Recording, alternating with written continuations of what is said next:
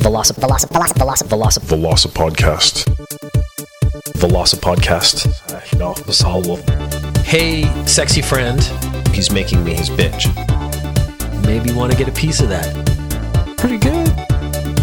I want to talk about sexy teens. I was getting erections. It's a very creepy feeling. I can guarantee that underwear theft will come up again. None of this is relevant. Pokemon, Pokeballs. 750 milliliter bottle of rum. Welcome to the Velocity Podcast, a study in monology. This is your grumpy Uncle Peter. He will say words at you. Star Wars. Um, in the last movie, Rey almost involuntarily uses Force Lightning. And the underlying implication of her using Force Lightning is actually that Force powers are sort of connected to you almost genetically. So we know that in the Star Wars universe, some people are more powerful with the Force. Maybe they can use it more easily, uh, so they can learn more things. They have natural skills that others don't. Other people maybe have to train and they can get to a higher level. It's almost like real life sports. You have some people who just have natural inclinations to be able to move in certain ways better than others. You have some people who are just genetically disposed to be large and therefore are more physically capable at certain things. So it seems like the idea is the force is similar. Maybe I would be strong with force mind powers, someone else would be strong with force push, whereas someone else would be strong with just uh, the precognitive abilities that seem to come with the force. It's rare for someone to be all of them, has been implied in some of the movies as well. It would be interesting because we don't see much of what Ben Kenobi is actually capable of. He does all the basic force stuff, but he doesn't seem to be particularly adept at one thing and not another. So I think they didn't actually write this into the movies very well. Uh, we don't have any discussions about what people are good at and not good at, naturally or through training. But we never see any Jedi use Force lightning. So the implication at first was Force lightning is something you learn on the dark side. But the fact that Rey, we don't believe she is a Sith, we don't believe she has fallen to the dark side, her usage of Force lightning sets off another set of questions. Are these genetic abilities? Is what you can do with the Force written into your genetic code? Because she seems just as surprised as everyone else when it happens. So there are underlying implications there. And the one that I found most interesting is that just like dogs, you could then start breeding a better Jedi. You could breed a mind powered Jedi with someone who has a lot of force power, and then they have a kid who can do both. Maybe they have a bunch of kids, and one of them ends up like a pug who can't do anything, and the other one ends up like a German Shepherd who just seems to be amazing at everything. So you take the German Shepherd and you breed that one, and you breed that one with a Sith who can use Force Lightning and maybe some of the other darker arts. And then that child comes out and they can do all the stuff. They can do all the Jedi stuff and all the Sith stuff. And you train them up. And then you just get under this point where you now have the ultimate force power being who is absolutely terrifying. So why did I start down this path? As a tiny side note to that thought, so that uh, you could sort of breed eugenics into the Star Wars universe, and that would be terrifying, just like in real life. I don't know why I had this idea, but in the original first Star Wars movie, A New Hope, there's the scene where Darth Vader cuts down Obi Wan Kenobi. And then he walks up and he steps on the empty shroud that used to contain the body. He's disappeared, and that's when he turns into a Force ghost later. Spoiler alert. I thought for some reason it would really be a different movie in a different series overall if when Darth Vader stepped on the cloak and it made a little squishy sound. So next time you watch Star Wars, if you watch that the, the old A New Hope movie, when Darth Vader steps on the cloak, just do a little with his foot and see how annoyed your friends are going to be. Cuz you have just changed the whole tone of the film with one little sound. So recently it was announced, recently it was a few months ago that it was announced that there was going to be a new Batman. This is like, I don't know, like 10, 20 Batmans later. The last one that came out was Ben Affleck, and everyone freaked out like he wasn't going to be a good Batman. And now it's the guy who played the vampire in Twilight, and everyone's freaking out like he's not going to be a good Batman.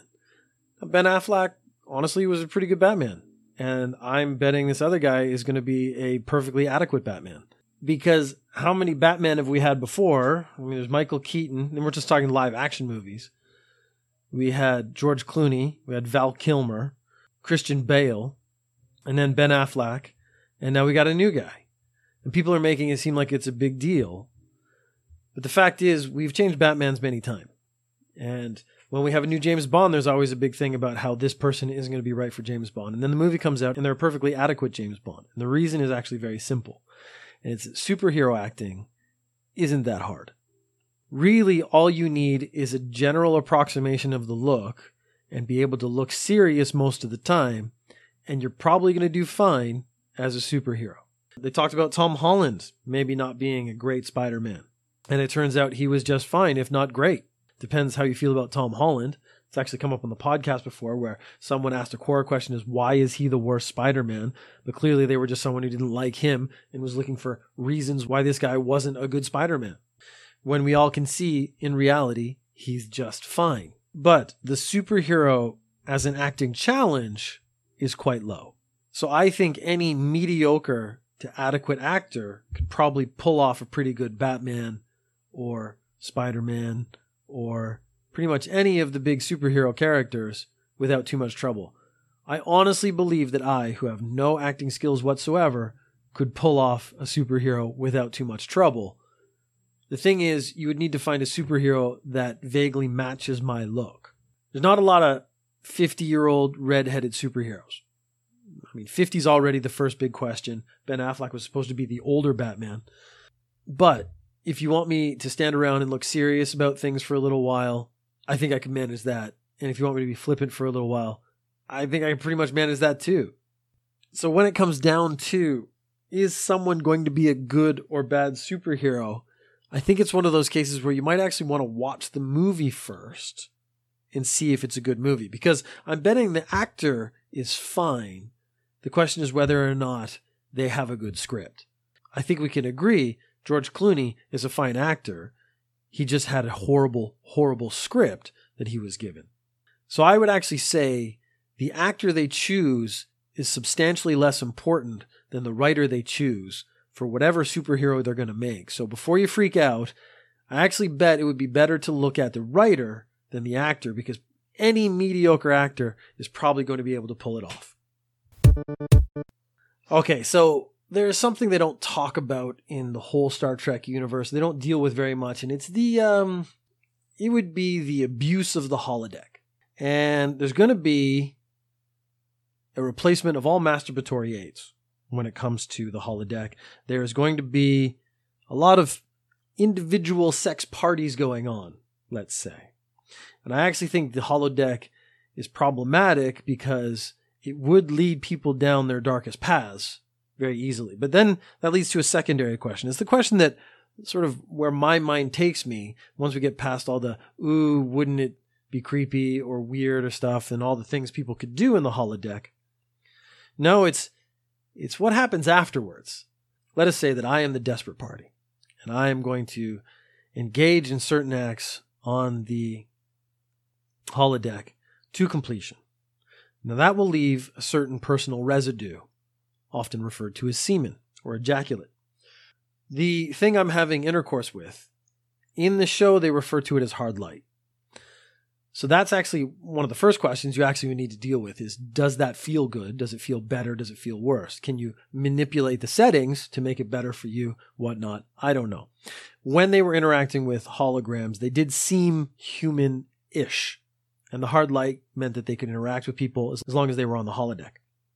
But when you turn it off, when you turn off the holodeck, what would happen is all the hard light beings suddenly disappear and all the ejaculate would fall directly to the floor.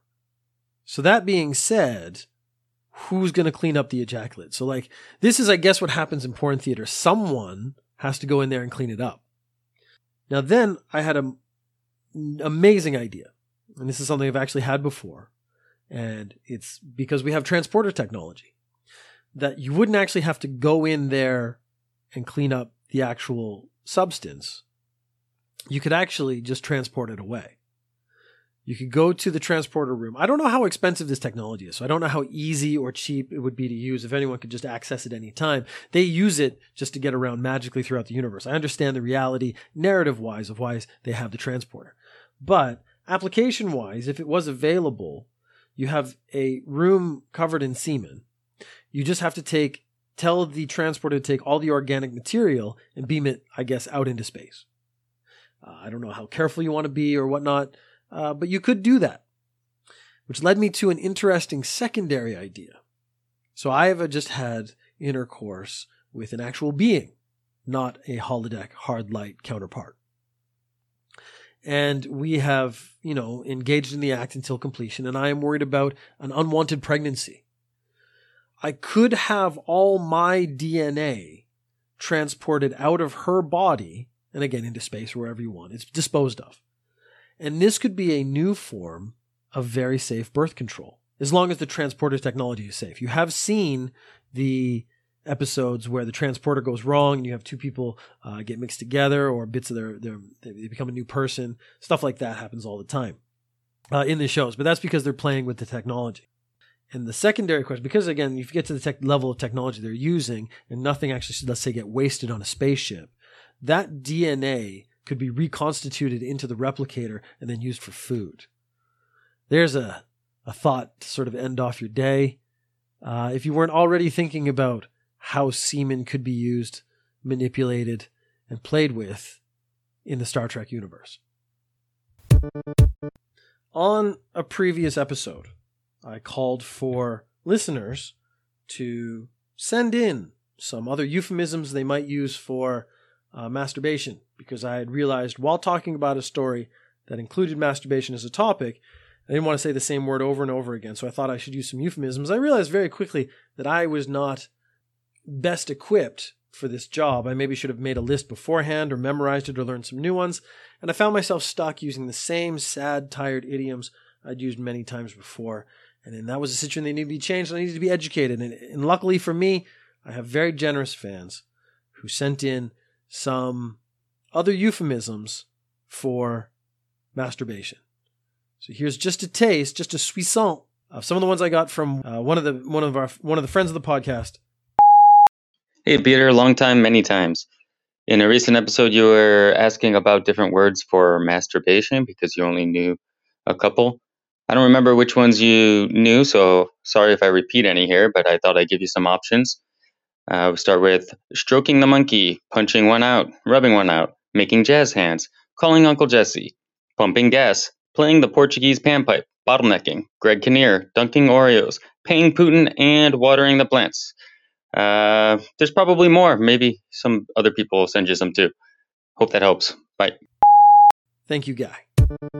Velocip, Velocip, Velocip, Velocip, Velocip. Velocip Podcast. Velocip Podcast. No, das Hallo. Hey, sexy friend. He's making me his bitch. Thank you for listening. Leave a text or voice question or comment at voicelink.fm slash velocipodcast. You can find the podcast on iTunes, Stitcher, Acast or go to velocipeter.com slash podcast. Sexy out homies. Okay. now there was one show I remember where oh, that was a different show.